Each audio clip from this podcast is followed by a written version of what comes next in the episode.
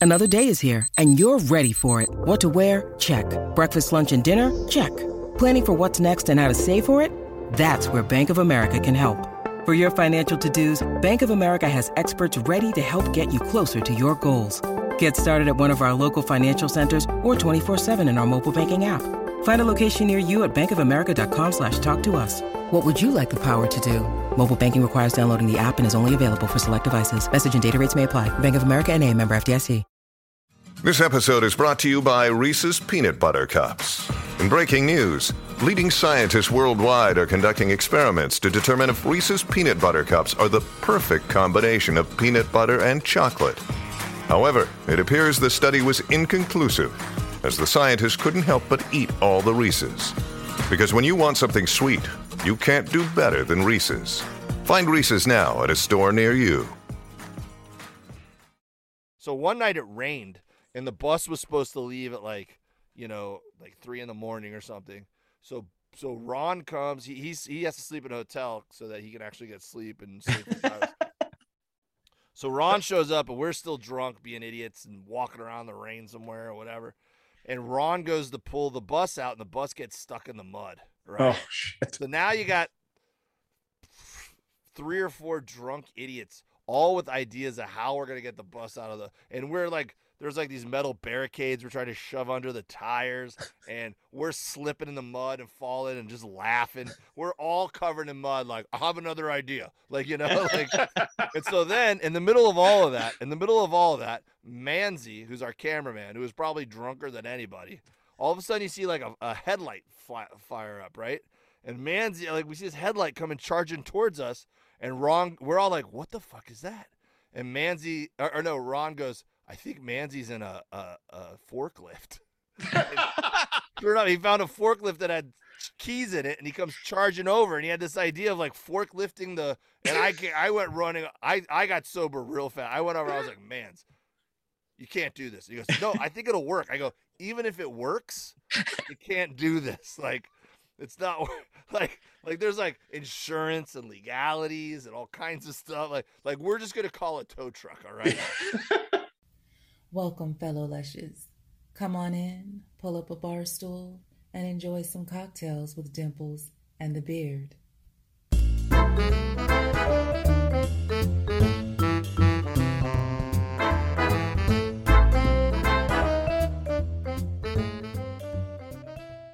Perfect. Thank you so much. All right, welcome, sir. We uh hey, thanks guys. we we really appreciate it. We're uh we're we're trying hard to get our way into in talking to comedians and uh I don't know if you know this, but some of you aren't hard to aren't easy to deal with. or aren't easy to get scheduled, I should say. What you're trying to work your way from talking to smoking hot chicks every episode to talking to uh, Smoking hot dudes. barbecue pitmaster uh, comedians who are hard to schedule like me. Yeah. Yeah, I know. I don't know. You meant that as a reference to him, but others have been, or did you? No, no, no. I didn't know if you were bashful. I guess right away. yeah, yeah. Look- no. No, all I'm saying is I've, I've we've No, tried. I know what you mean. I know. Look, look, I, I've, I've tried to schedule stuff with comics too. Trust me, I know what you're talking about. We, our schedules are so irregular. Half Yeah. of us aren't uh, really uh, good at organizational skills to begin with, and then you start adding like flights and one nighters, and it's just like, yeah, we we're, we're not good at at uh, putting things on paper. Uh, nice shirt, by the way, buddy. I like I like that. We are we are Uh, hundred way to percent. pander right out the gate. I was gonna say we are not against uh, above pandering to the guests. One hundred percent. There we go. Oh I like boy, it. look at that. Nice. I'll tell you what, I uh I love the color orange, so I was like, all right, it works for me. So done you- and done. And also, by the way, uh, not hard to figure out who's dimples and who's the beard. Yeah, we uh we got we got named by a flight attendant. We've we've been told we shouldn't tell this story because we're gonna order, order royalties if we ever get big, but we uh we we jumped on a plane and she's like, Hey, look, here comes Dimples in the beard. And when we went to do this thing, we were like, All right, that's perfect. It worked. Yeah. That's great. That sounds like cartoon characters that are going to take over the world, like Pinky and the Brain. You know, it's like dimples and the beard. Right? we, we could start with that every night. What are we gonna do tonight, Dimples? oh, I love it. That's a great All right. idea. Well, that's the that's the, that, that's the extent of my research. Is uh, dimples in the beard. I know that we're supposed to have cocktails, so I got an A- an IPA. We w- we went with And, the uh, old fashions. Yes, sir. Ah, thank you. Yes. So that's my that that that's my sweet spot. My menu. I mean, look, I'll drink a lot of stuff. Don't get me wrong. But you asked me what my cocktail of choice is, Yep. and I would say depending on um, what mood or what I'm doing, uh, my three categories would be either a nice IPA, right? Okay. This is from Common Space, which is a, a brewery here in Hawthorne that I actually even uh, do a, uh, a show at once a month. Um, Oh, this- nice. This is my favorite one. This is a food fight. It's called. It's a hazy IPA. Okay. Um, I like bourbon, so either bourbon on on you know on rocks, or if I'm out to dinner with my wife and I have someone who I know can make a nice cocktail, then old fashioned is always a very safe bet. Mhm. Um, and then if it's more of a wine night, you know, then then I like a, a merlot, which I know a lot of a lot of dudes aren't into merlots, especially after the movie Sideways made them a little. Uh, oh yeah. uh, you know, kind of look uh, down on. Merlots. Yes. exactly. But, No, I I, mean, I, like I like a Merlot. I'll drink a Cab. I'll drink a, a Malbec or a blend as well. But Merlot's my my choice. But it's 5 p.m. here, and I still got to take my kid shopping, so I can't hop into the hard booze yet. But I could drink an IPA all day long and still do uh, responsible shit. well, we appreciate Well, it. cheers. And let's get you introduced. We're talking to Dave Williamson, stand-up comedian, Yeah. uh, pit master, Pit and, master. and water polo champion. Yeah. Oh wait, where's my ring? I think my ring's right over here somewhere. I'll show it off. Uh, oh, so, so conveniently right here. You you don't but wear you know what? It's a great combination. So you don't wear that thing out on the road. No way, dude. I will lose it if I wear that thing. that is that is a great combination. That is an that is a unique combination. It is. It is. It's amazing I haven't lost my wedding ring at this point in my life. It's, it truly is a miracle. With all the hotels I've, I don't like like like I'm not the kind of guy who could just leave my ring on 24 seven. Yeah. Like I have to take it off when I swim laps. I have to take it off to sleep most of the time. Um, although I'm getting so fat now that I've been leaving it on to sleep. It's a pain in the ass to pull off. Gotta leave it Um, on by default at this point. yeah. But for years I had to take it off to to sleep and um it's a wonder I never left it behind in a hotel room somewhere that I was on the road working a gig. Right? Sure. Yeah. So eh, Go ahead. not to jump ahead, but where, where did you win the championship ring from for water polo? So I actually have several. I, I'm the most Oh. decorated assistant coach who shows up half the time in the world. I uh I coached with uh, one of my best friends down in Florida for years and years, where I fell in love with coaching, and uh, we won several state championships down there. So I have like six rings from Florida. Uh, like five or six of them are from the girls, and one of them are for the boys. So the year that the girls and the boys both won a state championship in the same year, what we did for the coaches is instead of getting two smaller rings, we got one gigantic ring. Sweet. So, so that's my favorite one, and it's got the records on both sides. And then out here, uh, I started coaching just because I really like the community I live in, but it's a little bit of a different animal coaching out in California because water polo is so popular out here. It's like you know, it's Hmm. like football in other parts of the country. Oh, wow. Like water water polo is is very um, i this is like the mecca, you know. So it's very competitive. It's very hard uh, to win a championship, and um, our girls just put a run together this year, and uh, you know we, we just we're peaking at the right time, and we uh, we won the Division Four CIF championship, which is like California's um, version of a state champion. You can't have a true state champion because there's just too many teams. Sure. Uh, Yeah. so they break it down by divisions and, and regions. So well, shit. That's well, awesome. Congratulations. That's awesome. Yeah, thanks, man. It was a lot of fun, and it was cool because I love my community so much here. It was kind of cool to have like that civic pride, and, Yeah. uh, and, and do something for the town. You know. And you're in you're in Southern California.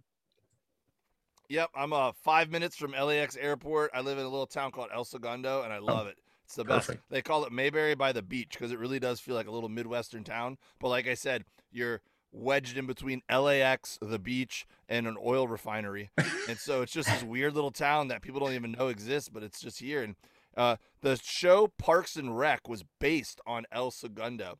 Oh, really?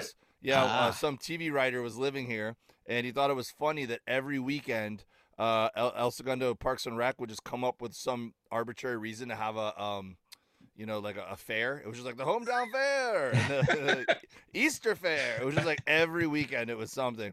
So he he there was actually a dude who worked for Parks and Rec here named Ron Swanson for decades. Oh, so he's, he's okay. yeah, he's retired now. So you know, for the TV show, they set it set it in a small town in Indiana, but it really is where I live, El Segundo. That's cool. I didn't know that. well, now everyone's gonna move there. Yeah, right, right. Now No, you it's just a- did. People get mad that I talk about it so much on Yes. podcasts because they're like, "Hey, man, we're trying to keep it a secret." yeah, right, right. Last thing you need, people coming to you. Well, whatever I'm doing is screwing the the the uh, ability for me to buy a house here because properties just get harder and harder. I need to I need to start rumors about a lot of drive-bys going on around here and there you go. Exactly. There you sewage go. spills. The- yeah, where it was next next to you it's spilling over. Yes, exactly. yeah, get Just it go- down to where I could buy, and then all of a sudden I'll start pumping it back up again. Just start dropping pictures of oil refineries all over Instagram and be like, look at my view. My backyard. the, the oil refinery looks cool at night. It, it- you know, it looks like an oil refinery during the day. But at night, it actually looks pretty cool because it's like a bunch of lights all lit up. So it looks like a fake Batman skyline, kind of. You know, like a Oh like- yeah, like like uh, you know, like Gotham City or whatever. sure, sure. So where did your love of water polo come from? When did you start playing? So I didn't start playing till later years of um of high school, but this I played every other sport for at least a year. Like I played every sport growing. up. I played football, wrestling, golf, basketball, and I liked playing sports and I liked being on teams, but I never really truly understood what it was like to be passionate about a team sport until I played water polo and I go, "Oh, this is where it's at." But I grew up Hmm. in the water, you know. I grew up uh, on a lake and, and going wakeboarding, and all my buddies had jet skis, and we'd go out jet skiing, and I I uh, I would go spear fishing out in the ocean. Like that was that was my jam.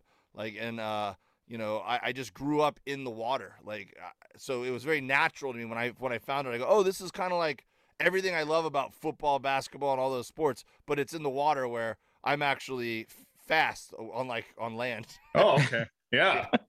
So it's uh, it looks like the most exhausting game you could ever play. it I is. mean, They they always have an article every Olympics. Every Olympics it always comes out where it says like it, they rank like the most physically demanding sports, and water polo is always number one. yeah. It's, Oh wow. it's insane. I, I mean, you're basically treading water for how long? I mean, and then guys are trying to drown you and Yeah, that's the hard part. Uh, yeah.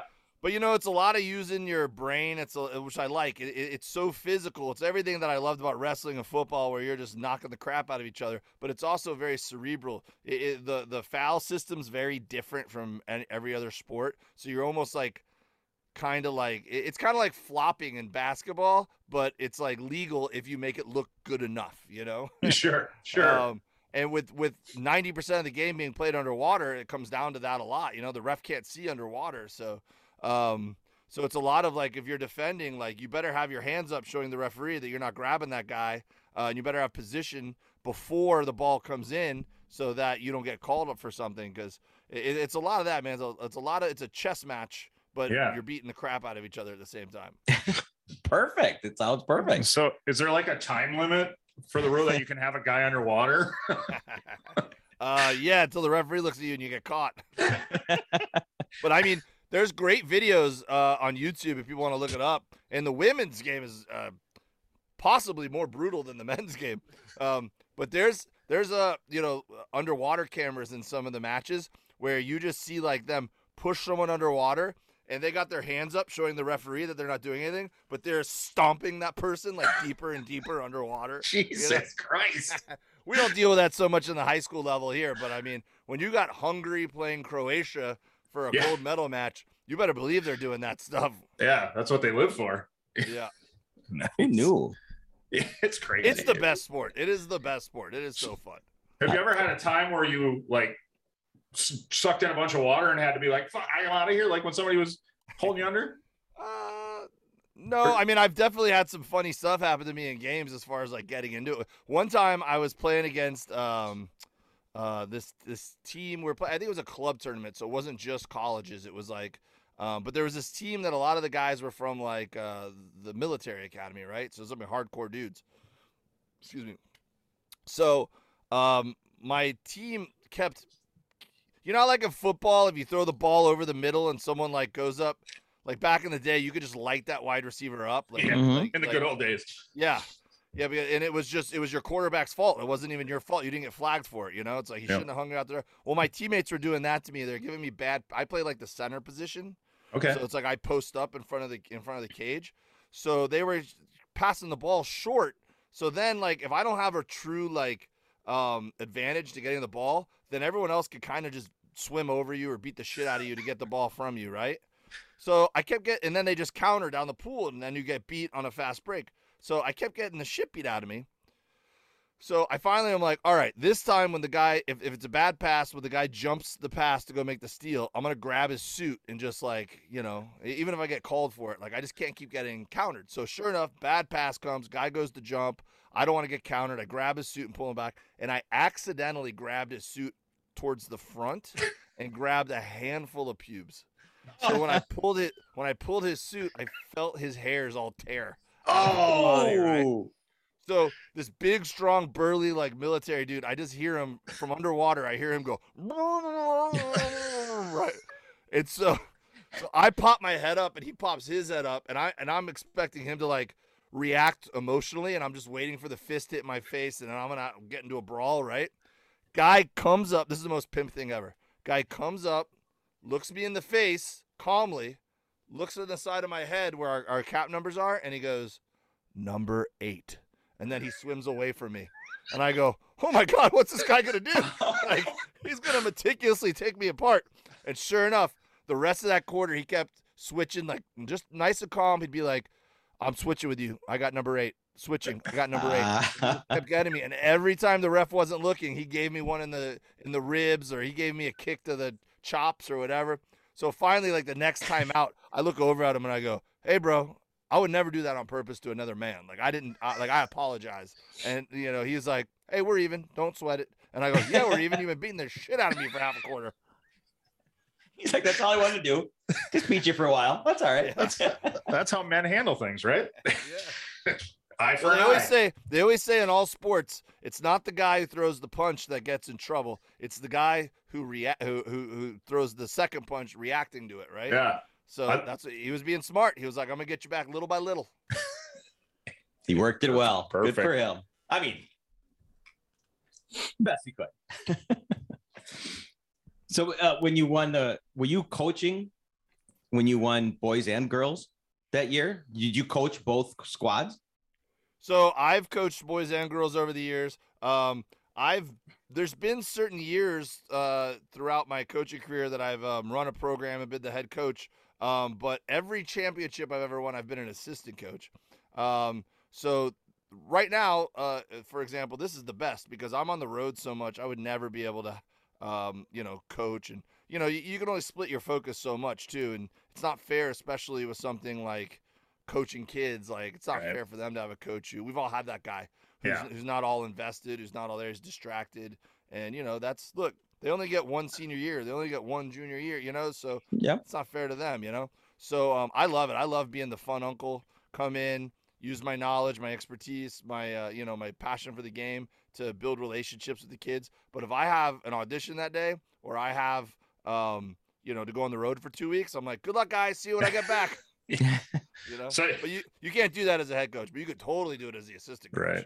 Right. So so let's get it straight. That that means that obviously stand-up comedy is the first priority. Oh yeah, man. I mean, look, yeah. y- y- there's no reason to do stand-up comedy if you're not like all in. I mean, unless it's just a hobby and you do it for fun. But if you're if you're doing it to to make a living, or if you've committed to it for as many years as I have, you're wasting your time if you're not like putting the work in. You know. Yeah, absolutely. How, There's how no long- there's no worse feeling than turning down a gig when you Oh, work this imagine. hard Mm. to try to get to try to get booked somewhere, and then they're like, "Hey, uh, how about this weekend?" And then you're like, "Ugh, I have this other commitment," you know. Yeah. No, yeah. you, you you have to. Ha- it has to be the thing where you go, yes, I will reschedule everything else unless it's other comedy. You know. Right, right. Have you ever had issues with with the family life where you had plans and had to be like, okay, this is a big one, I can't pass this up? Um. Yeah, I'm sure there's been some stuff. Um. I, I mean, I yeah, I mean, I've missed birthdays and Yeah. anniversaries and all kinds of stuff, but we we you know you get good at it too. I um. I took my family with me on the road for a year and a half in an RV when I moved from Florida to LA. Yeah. and, and my kids were uh sorry my kids were pretty young at the time and um it, it was really it built a good foundation for us because you know when i had a, a day job and i was working a day job and i was doing comedy at night in the first few years and, and my wife and i were newly married and had babies um you know there was some of that yeah where it was like you figure out like where's the balance and maybe she'd get upset if I missed something, or I'd get upset that I had to turn down a gig or whatever, you know. But once we made the commitment to, hey, this is going to be my livelihood, and then they came with me and actually saw what it was like and could relate and felt like they were part of it. Like I, w- it's not something I was doing despite them, you know. It was Right. something that we Sure. were doing together as a like look, we're team Dave uh, Yeah. on trying to make this comedy thing work. Um, ever since then, man, we've we've been pretty pretty solid as a family as far as them understanding that I got to do what I got to do. And you know, every now and then you get those cool gigs where they could come with me. You know, we did that year and a half in the RV, and then a couple summers after that, we would do um, uh, usually a West Coast trip where we go up to like Vancouver and back, and I do one nighters. So that was kind of like an annual family vacation where they'd come on the road with me. And every now and then, maybe I get like a gig where I got a really nice hotel room in like San Diego or something. Yeah. And they come with me for the weekend. So you know, you, you try to make them part of it. That's awesome. So that so that year and a half was that back in 2012 after you won the Miami's best comedian in comic? Miami. Yep, it was right after that. Um, they So- always tell you, they always tell you that you know when you outgrow your your like you know city that you're in, and it's not. Okay. It's a little different now. Back in the day, you knew that you had to go to New York or L.A. at some point. Like it was a given. You know, Yeah. like if you wanted to make a living at this. Now it's it's a little different because podcasting and YouTube and the world's just a smaller place now. You know.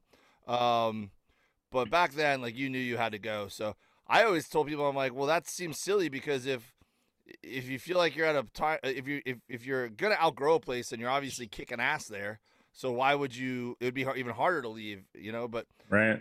but I, I I knew I knew what they meant when it happened. When all of a sudden I go, oh man, I'm doing everything I can do from here, and it's still not enough. Like Sure. still I still feel like I have more to grow and more to uh, more network. And, and you know you you recognize it when it happens, and it's not a bad thing. You're not like saying you're better than them or too No. good for that area. You just realize like, oh, I'm prepared to Yeah. go tackle something else. You know.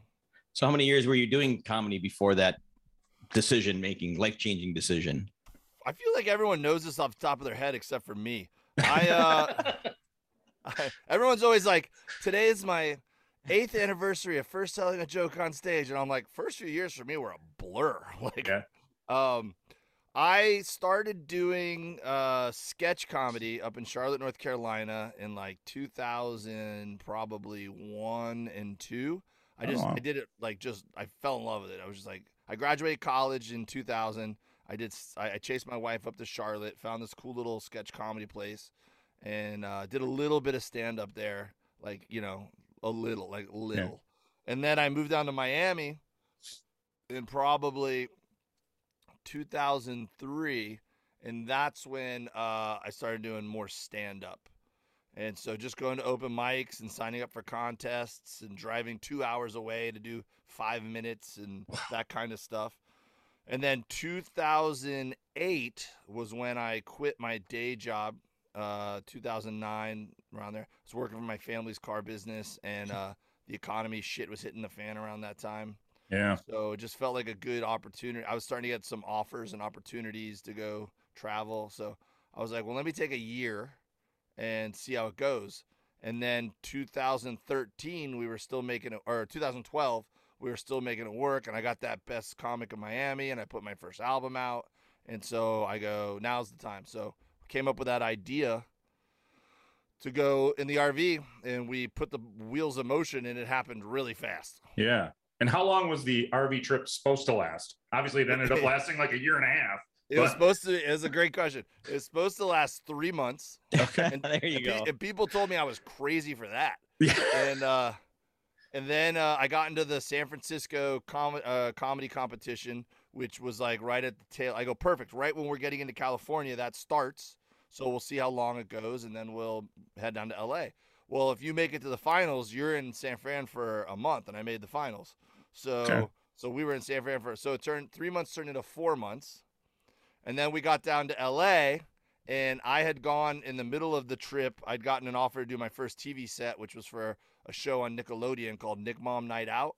Yeah. Yep. And uh, so I flew to New York for one night to do that, and I was having beers at the bar at the wrap party with a lady who's the VP of programming for the channel, and uh, just oh, just by happenstance was she's like, "Oh, are you sticking around in New York?" And I go, "No, I left my family in an RV in Vancouver, Canada. I got to fly out tomorrow. I'm headlining the club there." She's like, "What?"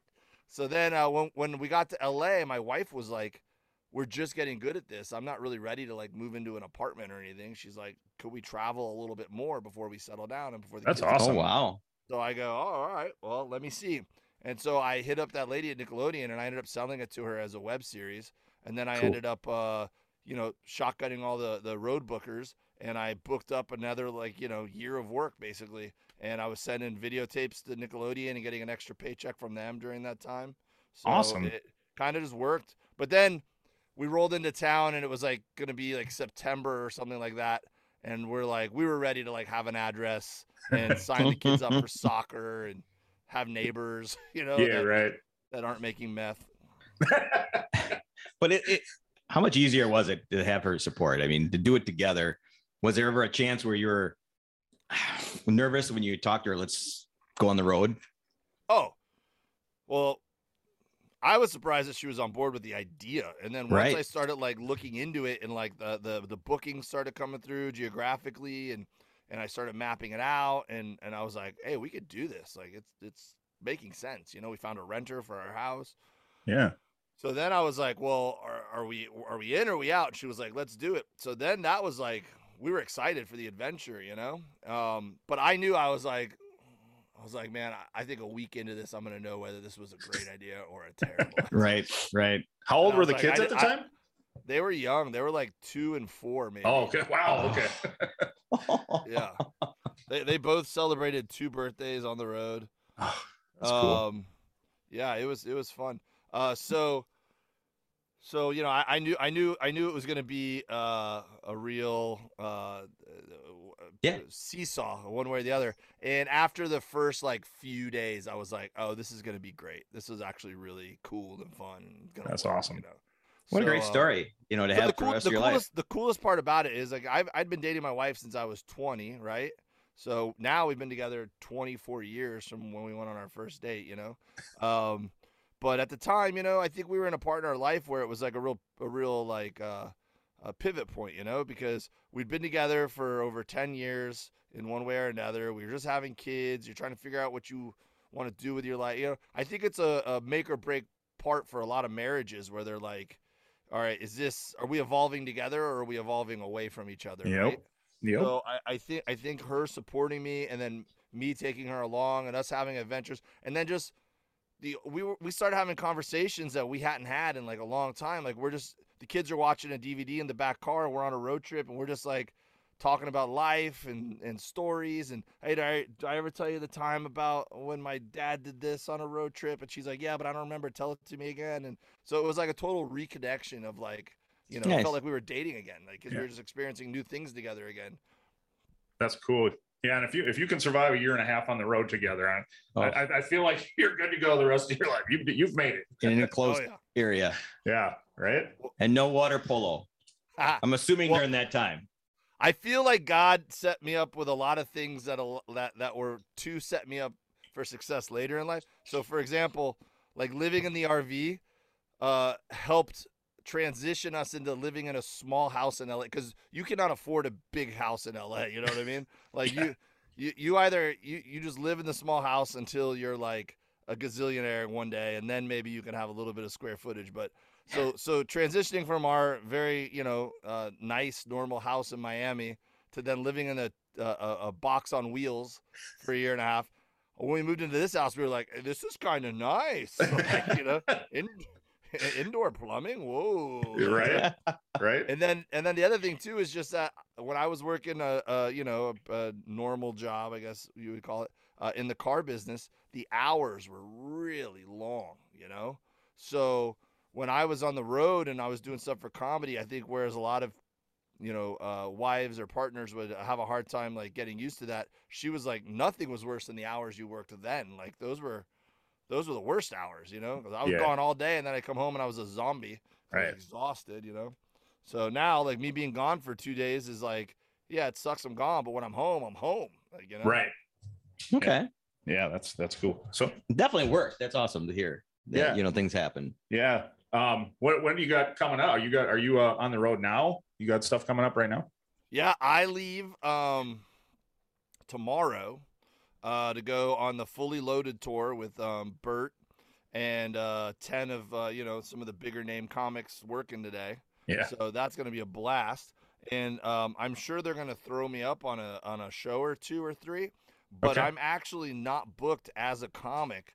I'm going to run the barbecue tent and the tailgate area because the whole vibe of the festival is Bert wants to show other comics how he tours and, and have that kind of fun and camaraderie that we always have as our, our team when we tour with Bert. So he, you know, he the, our barbecue is a big part of that. So Yeah, he's for sure. You got to come, you got to cook, we got to Instagram it, and you know, you, uh, we have fans all the time for years that have been like, we want to have your barbecue, and it's like COVID. We're like, nah, man, we're doing it by the bus behind a Right. fence, you know, like. Uh, so now this is a, a time where we could be like, all right, you know what? We're gonna give some barbecue away. We're gonna encourage Ah. people to to do their own tailgating, and we're gonna throw the frisbee around, and it's gonna be a little bit more of a community event, you know. That's Oh, how awesome. fun. I, I, I'm stoked. I saw uh I saw Carter Cruise on on Josh Potter's podcast today, Yeah, and she was t- talking about how Bert's got four buses for this tour. He's got one for the guys, one for the girls, one for the Mhm. uh, uh help me production, yeah, like, production, and then one just as a party bus. Yeah, one's just like a green room, like a lounge. Yeah, yeah, yeah. It's gonna be bonkers, man. He's taking Uh, it to a new level. yeah, Oh man, he's taking it. He's taking so many things to new levels. yeah, Um, yeah, yeah, it, it's gonna be it's gonna be really fun, man. Um, I- I'm I'm really looking forward to it. it. It's Carter Cruise for people that don't know is a um, DJ, uh, and A she's beautiful come- DJ. Yep, yep, yep. I believe she used to work in the um, yeah. uh, Hmm. the adult film adult- industry. They, Yep, yeah, they there- talked quite a bit about it this morning cool. or today. so um so she's a DJ so she's gonna uh the funny thing is they were having a hard time finding the right fit for a DJ He's the perfect So- fit. so I almost had to step in and DJ they were they were gonna see if I could go up and DJ but then they like she came through and they were like awesome like you know I was like which is hilarious because they always make fun of my music choices when we're on the bus and drinking and listen to the Bluetooth or whatever Yeah. um, so yeah, so we got I, I'm holding down the barbecue. She's got the pre-show music on So lock. she's on the whole tour as well. She's on the whole tour, yep. And then and then we got you know Dave Attell and Mark Normand and Nikki Glazer and Taylor Tomlinson and all these great comics that are going to be there. And we're gonna have disc golfers coming out. We got baskets set up. We're gonna be throwing discs around. Um, Jeez.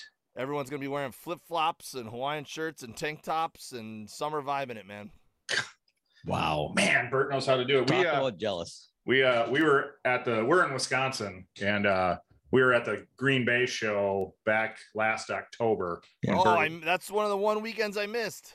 okay, I was wondering because I knew he was touring like with you and uh Steve Fury and Shane Torres and uh was it Trejo? Was he touring? too? Yeah, Yeah. Jesus Trejo. Yeah. And then you guys were kind of doing every On and other night or yeah. whatever. And I was looking and I saw that like Shane and Steve had done the night before. And no offense to them, they were fantastic, wonderful, great, loved them. But I was kind of like, oh, Dave should be tonight then.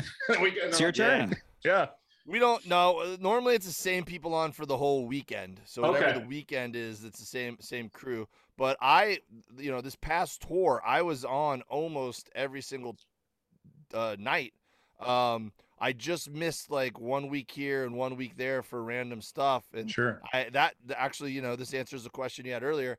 I had some family visiting that one weekend, so I had to take that one week off because you know I knew I had some family coming in town that uh, we wanted to spend time with, and um, and then Bert FaceTimes me and he goes, "You fucked up."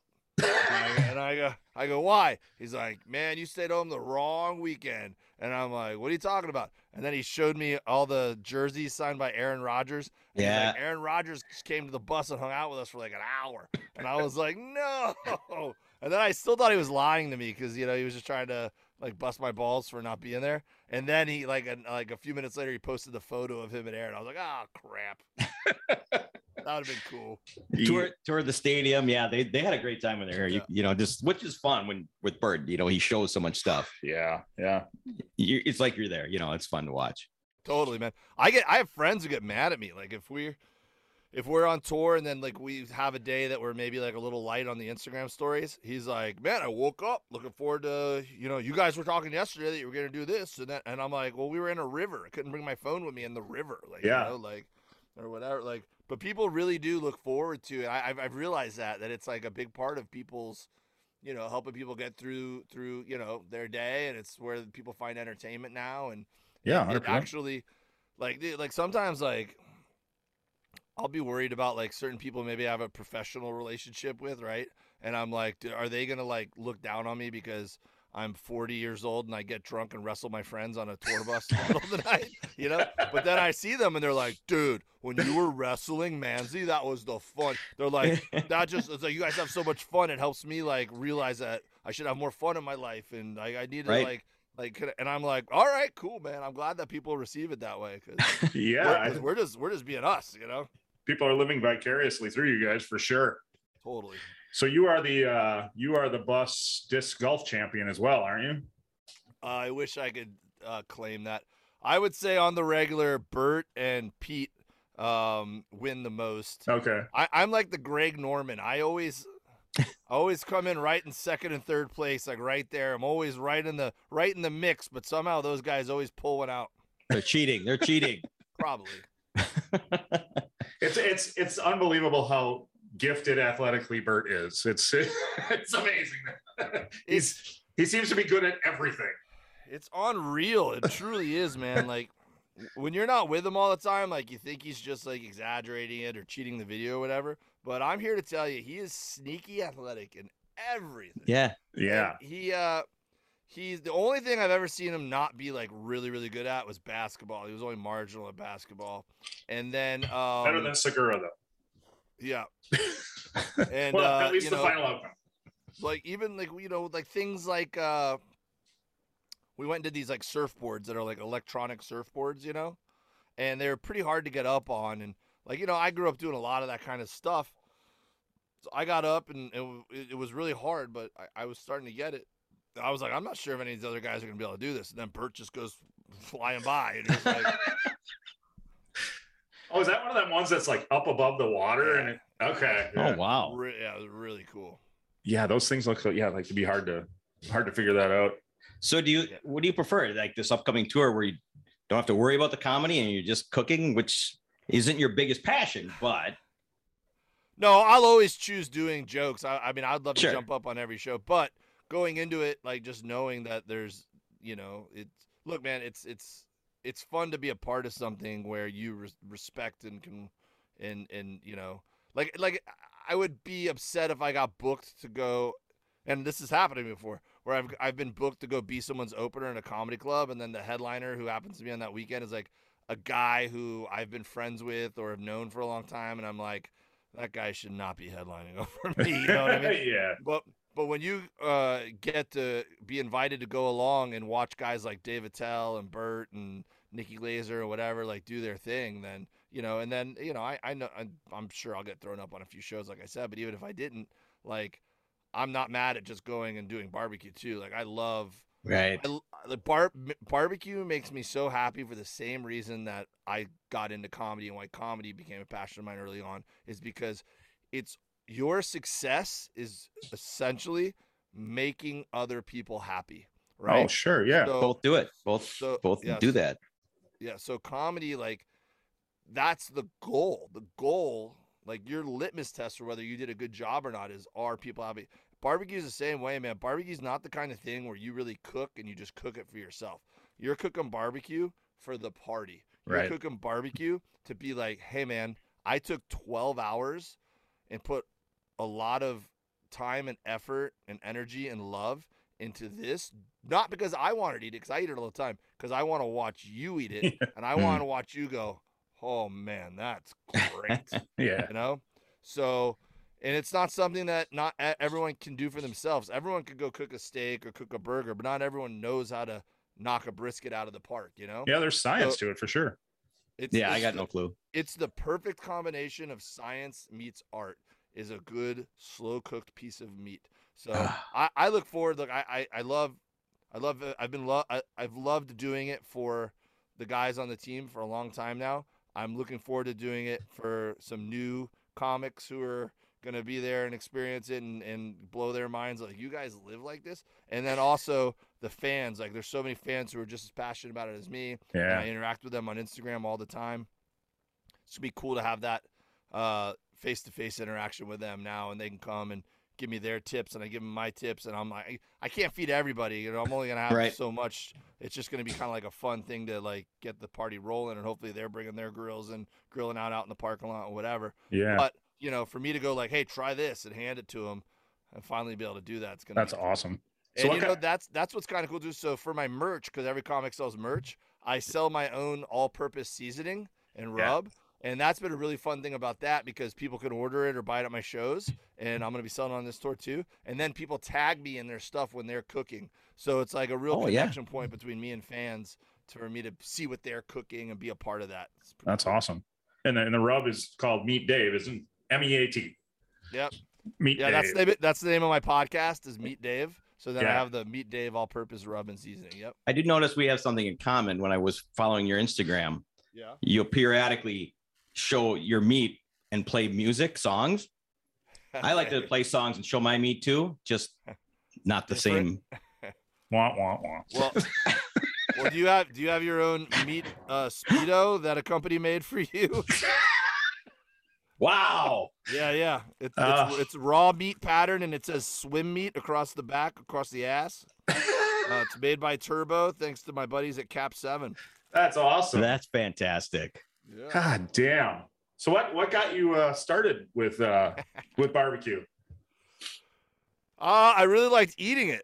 That's what it comes down to, right? Yeah. yeah. And it was fun uh, when I travel around the com- uh, I mean, when I was in college, I went to Auburn University, as you might know. Uh, there was this place in Auburn called Byron's Barbecue. Okay. Byron's Smokehouse is it's what it's called. And so I found that place and uh, fell in love with it. And I ate there every other day probably. And um, then when I started traveling for comedy, I made it a point to like be like, well, where's the best barbecue restaurant in town? 'Cause I like eating barbecue. So whether I was in Texas or Kansas City or North Carolina or whatever, like I started getting exposed to more and more good barbecue. Yeah. And then uh and then one day I got mad because I, I came home to LA and I'm like, man, they have all this good barbecue everywhere. I go, but I can't get good barbecue here in LA.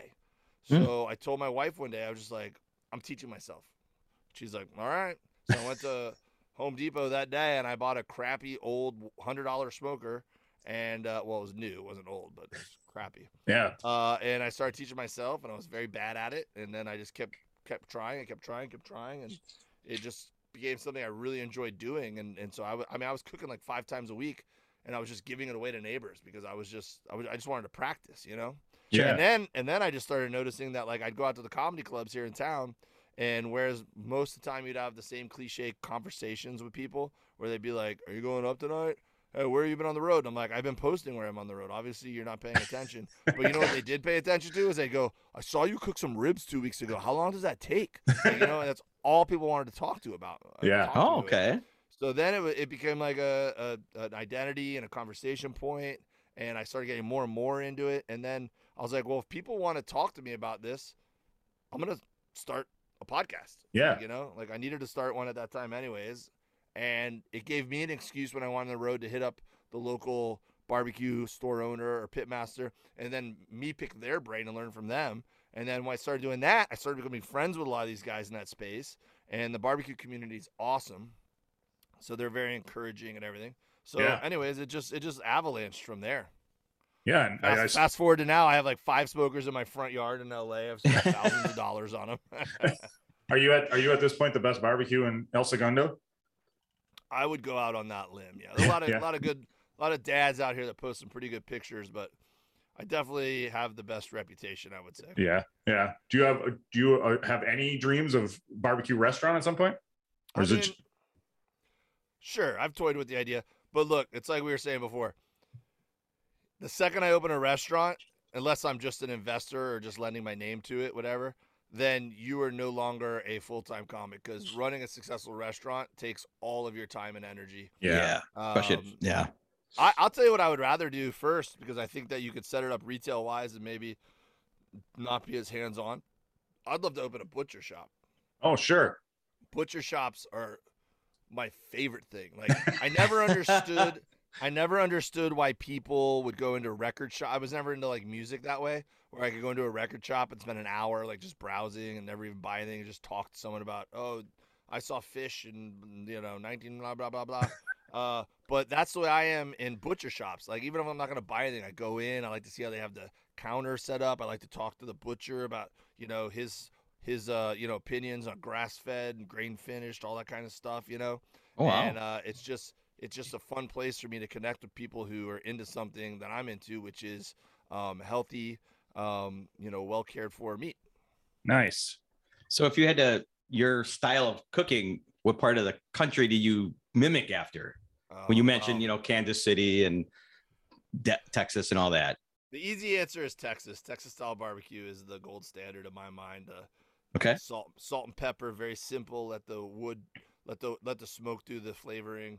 But with that said, I also because I travel so much, like to think that I've been influenced by a lot of different regions and you know uh, make it my own. Blend a couple different. Okay. Yeah. That's one of the fun things about about cooking on the tour bus is that half it's like a reality show. Like half the battle is just um, using what you got. Like you you might be like, oh shoot, I didn't realize I was out of this kind of rub. Well, I got these rubs. Let me mix them together like a mad scientist. And oh, I'm out of uh you know honey, but I have syrup. Maybe I'll put a little syrup on the ribs, or you Sure. know like. Uh, oh, I don't have any apple cider vinegar, but I have whiskey. Maybe I'll use that to spritz. You know, you just piece it together with what you got. Like, or I don't have a, a grill. Peter threw my grill away, so I have to figure out a way to sear these steaks after I, uh, you know, reverse sear them in the in the smoker. So then I just uh, grab some charcoal and uh, grab a, a, a grate off the smoker, and I I build a smoker just to sear them on real quick. You know, like you just it's just fun being inventive on the road and work. I was gonna say, that did- That didn't sound like a hypothetical story. That sounds like something oh, that no, actually. those are all things that have happened. damn, That's you, damn you, Peter. Yes. like, yep, this happened. Well, you know what's cool too, man, is we get so much um uh you know, so many grateful fans give us cool stuff as just like gifts on the road. Yeah. So it's really cool too to use that because we get really quality stuff, like really like pure organic honey that someone will bring us, you know. And I'm like, well, I'm gonna use that in a recipe for sure. And I'll make like a honey honey gla- uh, glaze to put on like salmon or whatever that put in the smoker. Um, or someone gives us like you know a local coffee shop brings us really fresh ground coffee, and I'm like, oh, I'll make a Java rub to put on s- some beef or something, you know. So it's, it's fun to source really high quality, fresh, cool stuff that's got a story behind it. It's someone that we met, somewhere we just were, you know. Sure. Sure. so do you have a your menu planned out for the for the tour? Are you gonna plan out a menu or are you just gonna wing it? Yes, I, here's the menu. Are you ready? Uh, item one: flying by the seat of my pants. Nice. That's perfect. Uh, but if you have, if you had to uh, really, really impress somebody, what's your, uh, Ooh, go ahead. what's your, what's your big go-to?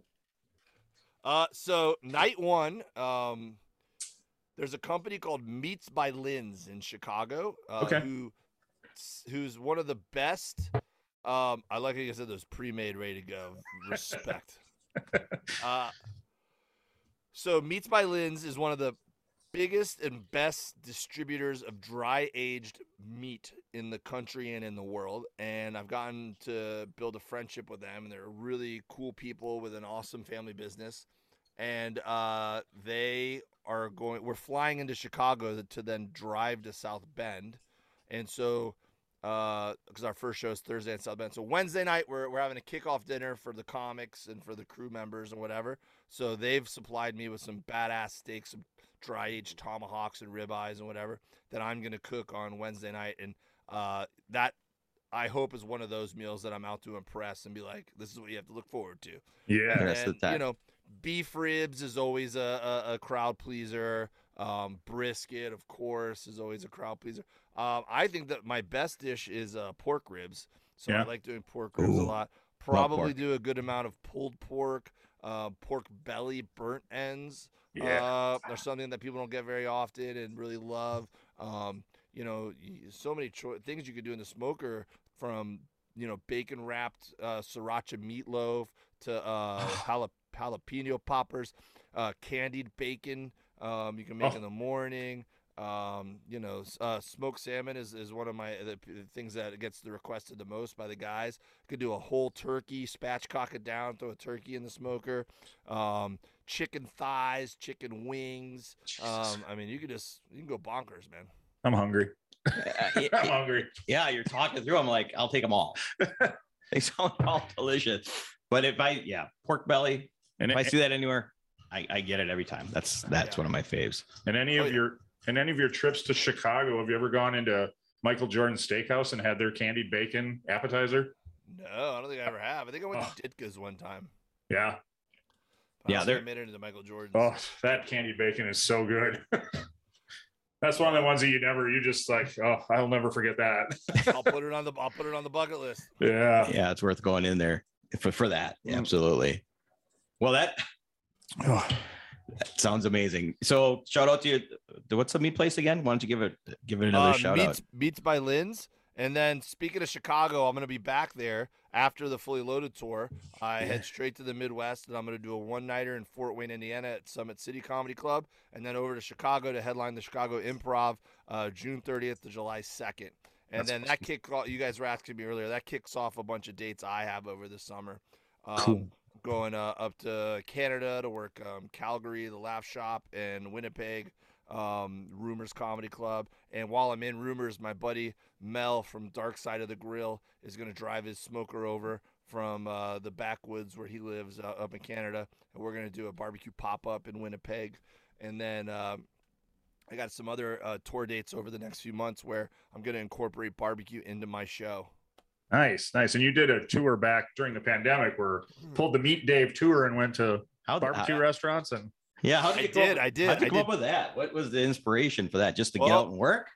So yeah, so I, I was super lucky that I was one of the few comics who was working in the whole world because uh, Bert came up with the idea to go do the uh, drive-in movie theater tour, and then uh, you know I knew that that was going to wrap up, and then Bert was going to go shoot his movie in Serbia, and so uh, I wanted to, you know, I wanted to hit, I was ready to hit the, the hit the road and go do my my hour and my tour dates, but comedy booking was very uh, competitive because one, not every comedy club was open yet.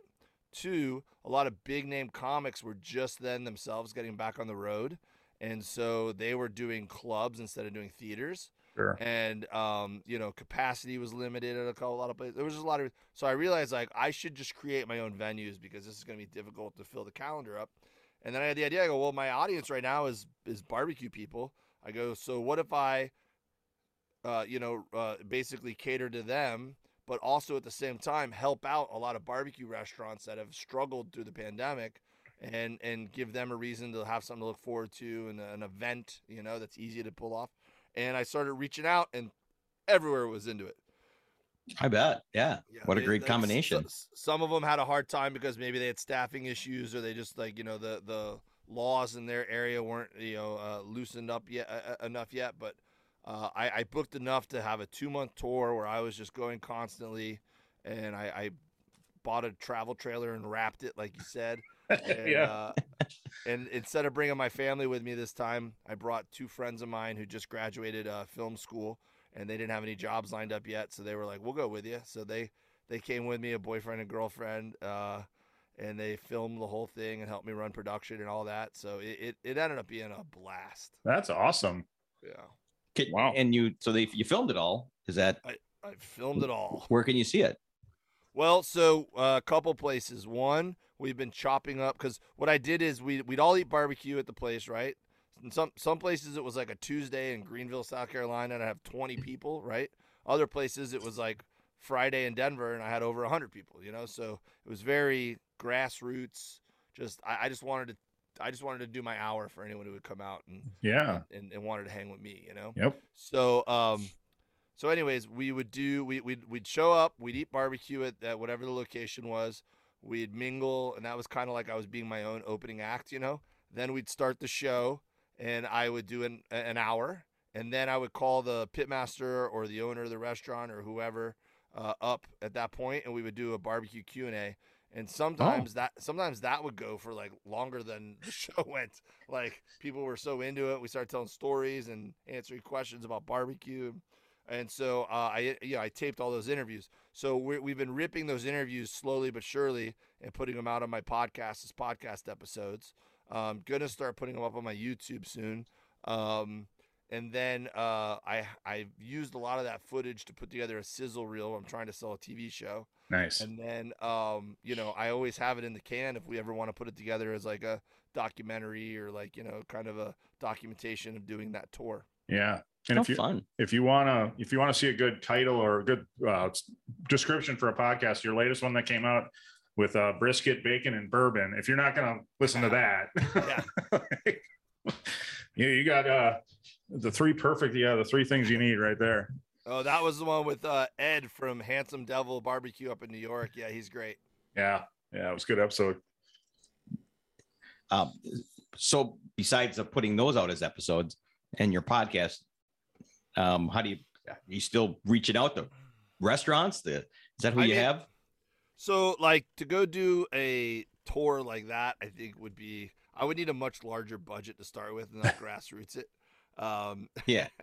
because it, it was pretty aggressive, especially with gas prices these days. Yeah. Right, Oh, geez, right? yeah. Uh, but just the, you know, it was like I went from having, you know, uh, uh, a whole team around me when I'm touring with Bert to being like, you know, the driver, the cook, the, the you know, I, I had to do it all. and It, was- it was exhausting. Yeah. And you Um, still got to do the comedy part. Exactly. So when you're So, trying your um, own, you do? I mean, you don't bring. Do you? Do you grill? Yeah. Not well, like that Bert. trip, that that trip I did, that trip it yeah, was no- like, yeah. But like your upcoming tour, are you gonna? So so uh yeah, like so basically in the spirit of proving the concept with that tour and seeing that there's um people out there that are enjoying the marriage of the two passions I have. Um you know, a lot of my dates this summer, some of them are just straight up comedy shows. Um, but even just my normal comedy shows, I'm still going to be selling my rub after the show, and I'm still going to always answer questions at the end of the show if you have any about you know, I, I usually like at the end be like, "Do you have any barbecue questions?" Q and A, and That's that awesome. kinda lends to at least one or two funny answers or stories, you know. So- um, and sometimes if there's someone local, because you know, in every city now I have barbecue friends, so at least once they'll come out to a show over the weekend, and then I'll ask them if they'll come up and do like a Q and A with me. you Oh, that's so cool. so, Nice. but like Z- Zanies in Nashville, they want me to come do a whole barbecue show where where you have like um with a there's a butcher cr- uh, shop across the street from them. So we want to do uh food in the parking lot like tailgate style uh before the show, and then do the comedy show, and then do like a formal Q and A uh, after show. So that'll be more of a meat Dave show, you know. nice. Um, I'm gonna go to Columbus, Ohio this summer and do like a 30 minute set at the uh, Big Green Egg Festival. But um, you know, I'm also gonna be there the entire day with a microphone hosting the event. Um, so so yeah, I mean it's it's comedy, but it's also just they just want me there for my love of barbecue and my personality. there you go. We're, I'm bummed. We're gonna be in. We're actually gonna be in Nashville like two weeks after you're you're there. So Oh, actually, we just rescheduled that date, so maybe uh, uh Oh, yeah, we- really? we, we're pu- we're pushing it back probably to October, so it might work out for you. oh, that could be good news. I'm gonna keep my eyeballs on that. yes. So if you uh if if uh newbie who was just getting into the game came to you and asked you what what are the things that I need to buy just to get started? uh, really, any smoker whatsoever. Yeah. Um, so yeah, hey, look, man, everyone's snobby about you have to have an offset and learn the right way. Buy whatever smoker you think you'll actually use, right? So whether that's a digital smoker you plug into the wall, um, whether that's a pellet smoker, whether that's a you know a, an offset, gravity fed, barrel, big green egg, whatever it is, buy something that you'll actually not be intimidated to fire up and use. You know. Yeah. Um, and some people have more free time than others. So if you don't have a lot of free time you need to come home and just fire the smoker up quickly, you probably need a pellet smoker. If you have time to tend to it a little bit, you can get a big green egg and then you have time to start the fire, let it get hot, you know, whatever. tend to it. It's a process. I mean, it's a day process.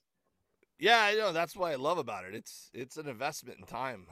Yeah, for sure. It, it it's a whole day. I could sit in my hammock, and then my wife's like, "Hey, could you help me with this?" I'm like, "I'm cooking." That's perfect. That's perfect. You got you got anything on right now? Is there something cooking right now? Well, you know, funny enough, I bought a a, a rack of, rack of lamb from Costco a couple weeks ago, and uh, I threw it in the freezer because we got so busy I never got to it.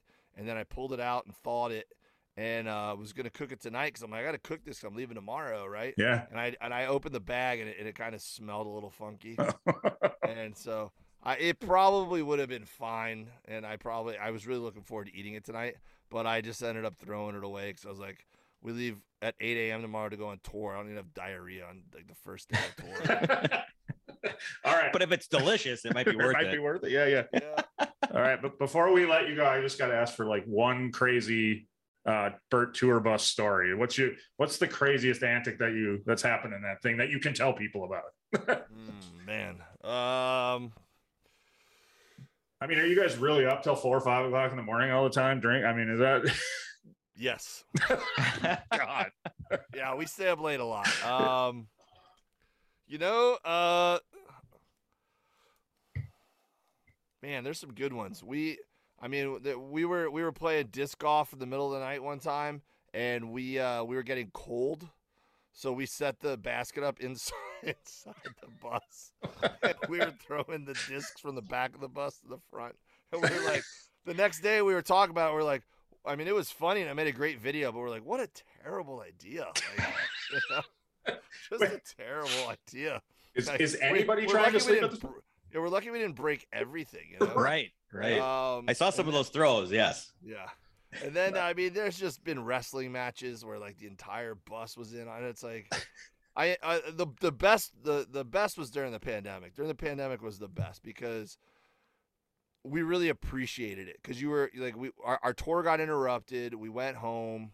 Yeah. and then we're all bummed out that our tour got canceled. And then a few months later like you know nobody had hung out with anybody in months. Like you didn't you hadn't seen any of your friends. Like this is before anybody was like you were in your bubble you know? And then Bert calls up and goes do you want to go on tour? We're going to do it totally safe.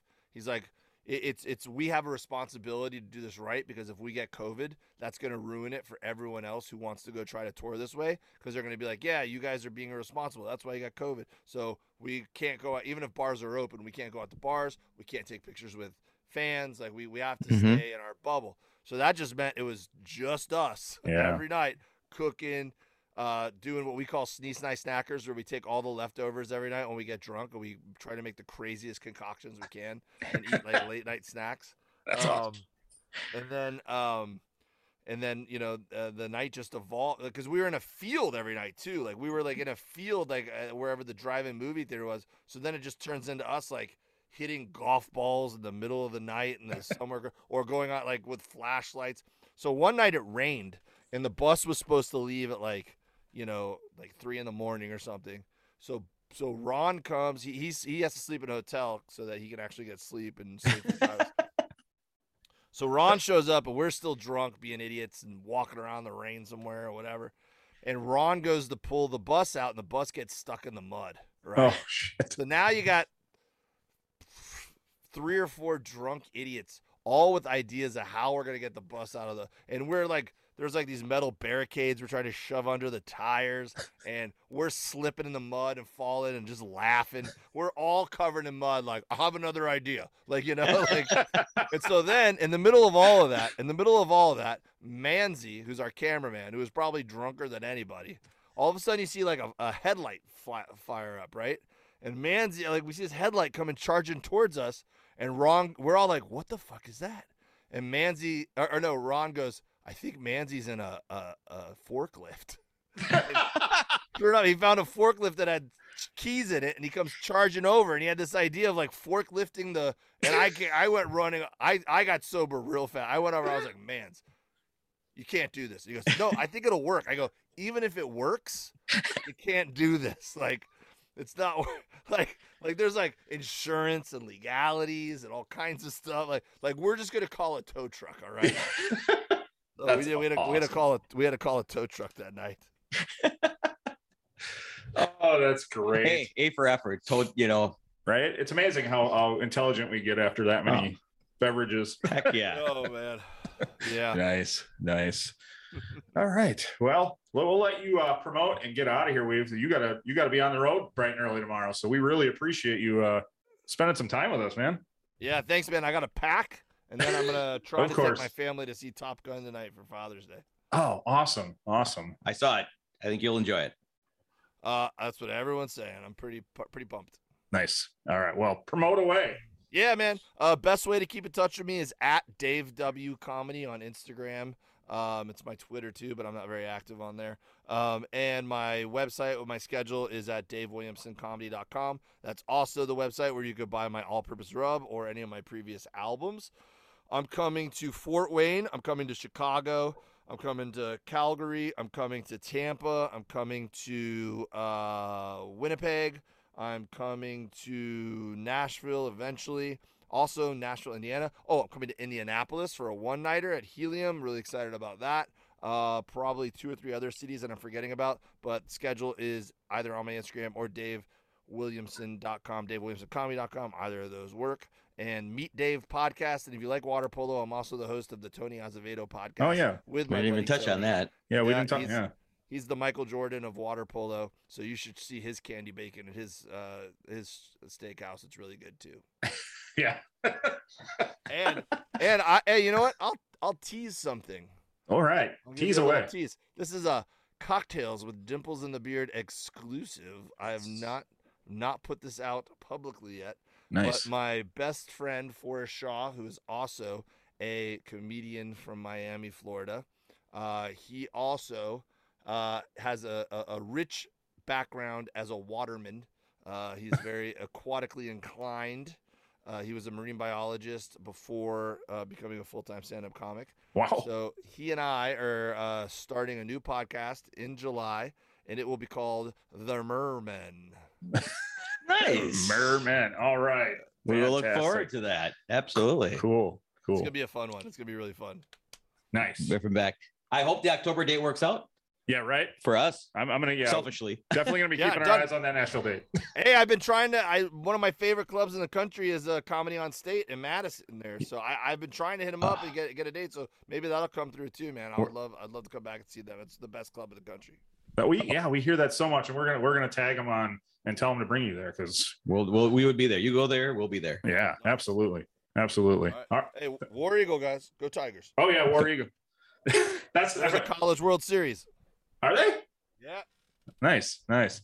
All right, well, have fun on the fully loaded tour, man, and thanks so much again for giving us some time. We appreciate it. Dimples, beard, I appreciate you.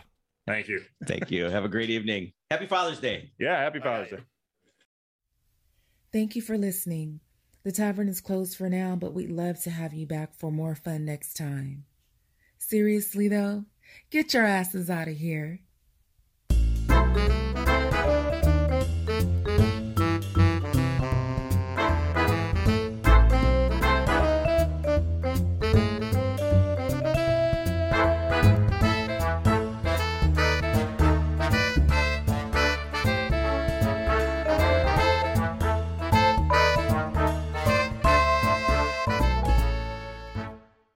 Welcome to Transforming 45, the podcast that celebrates the incredible power of passionate voices.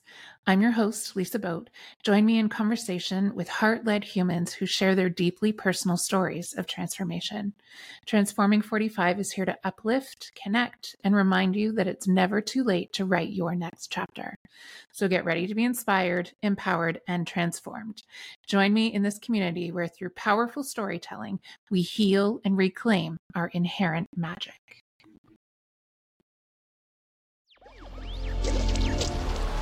Electricast. Miles, are you ready to record our promo for season two of the Wanna Bet podcast? David, have you ever seen a grown man naked? Miles, we're not here to quote lines from Airplane. We're here to tell people that season two starts August 18th.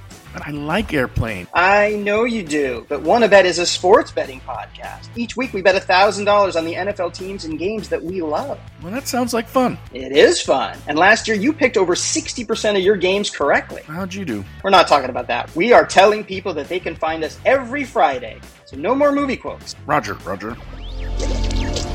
Electricast.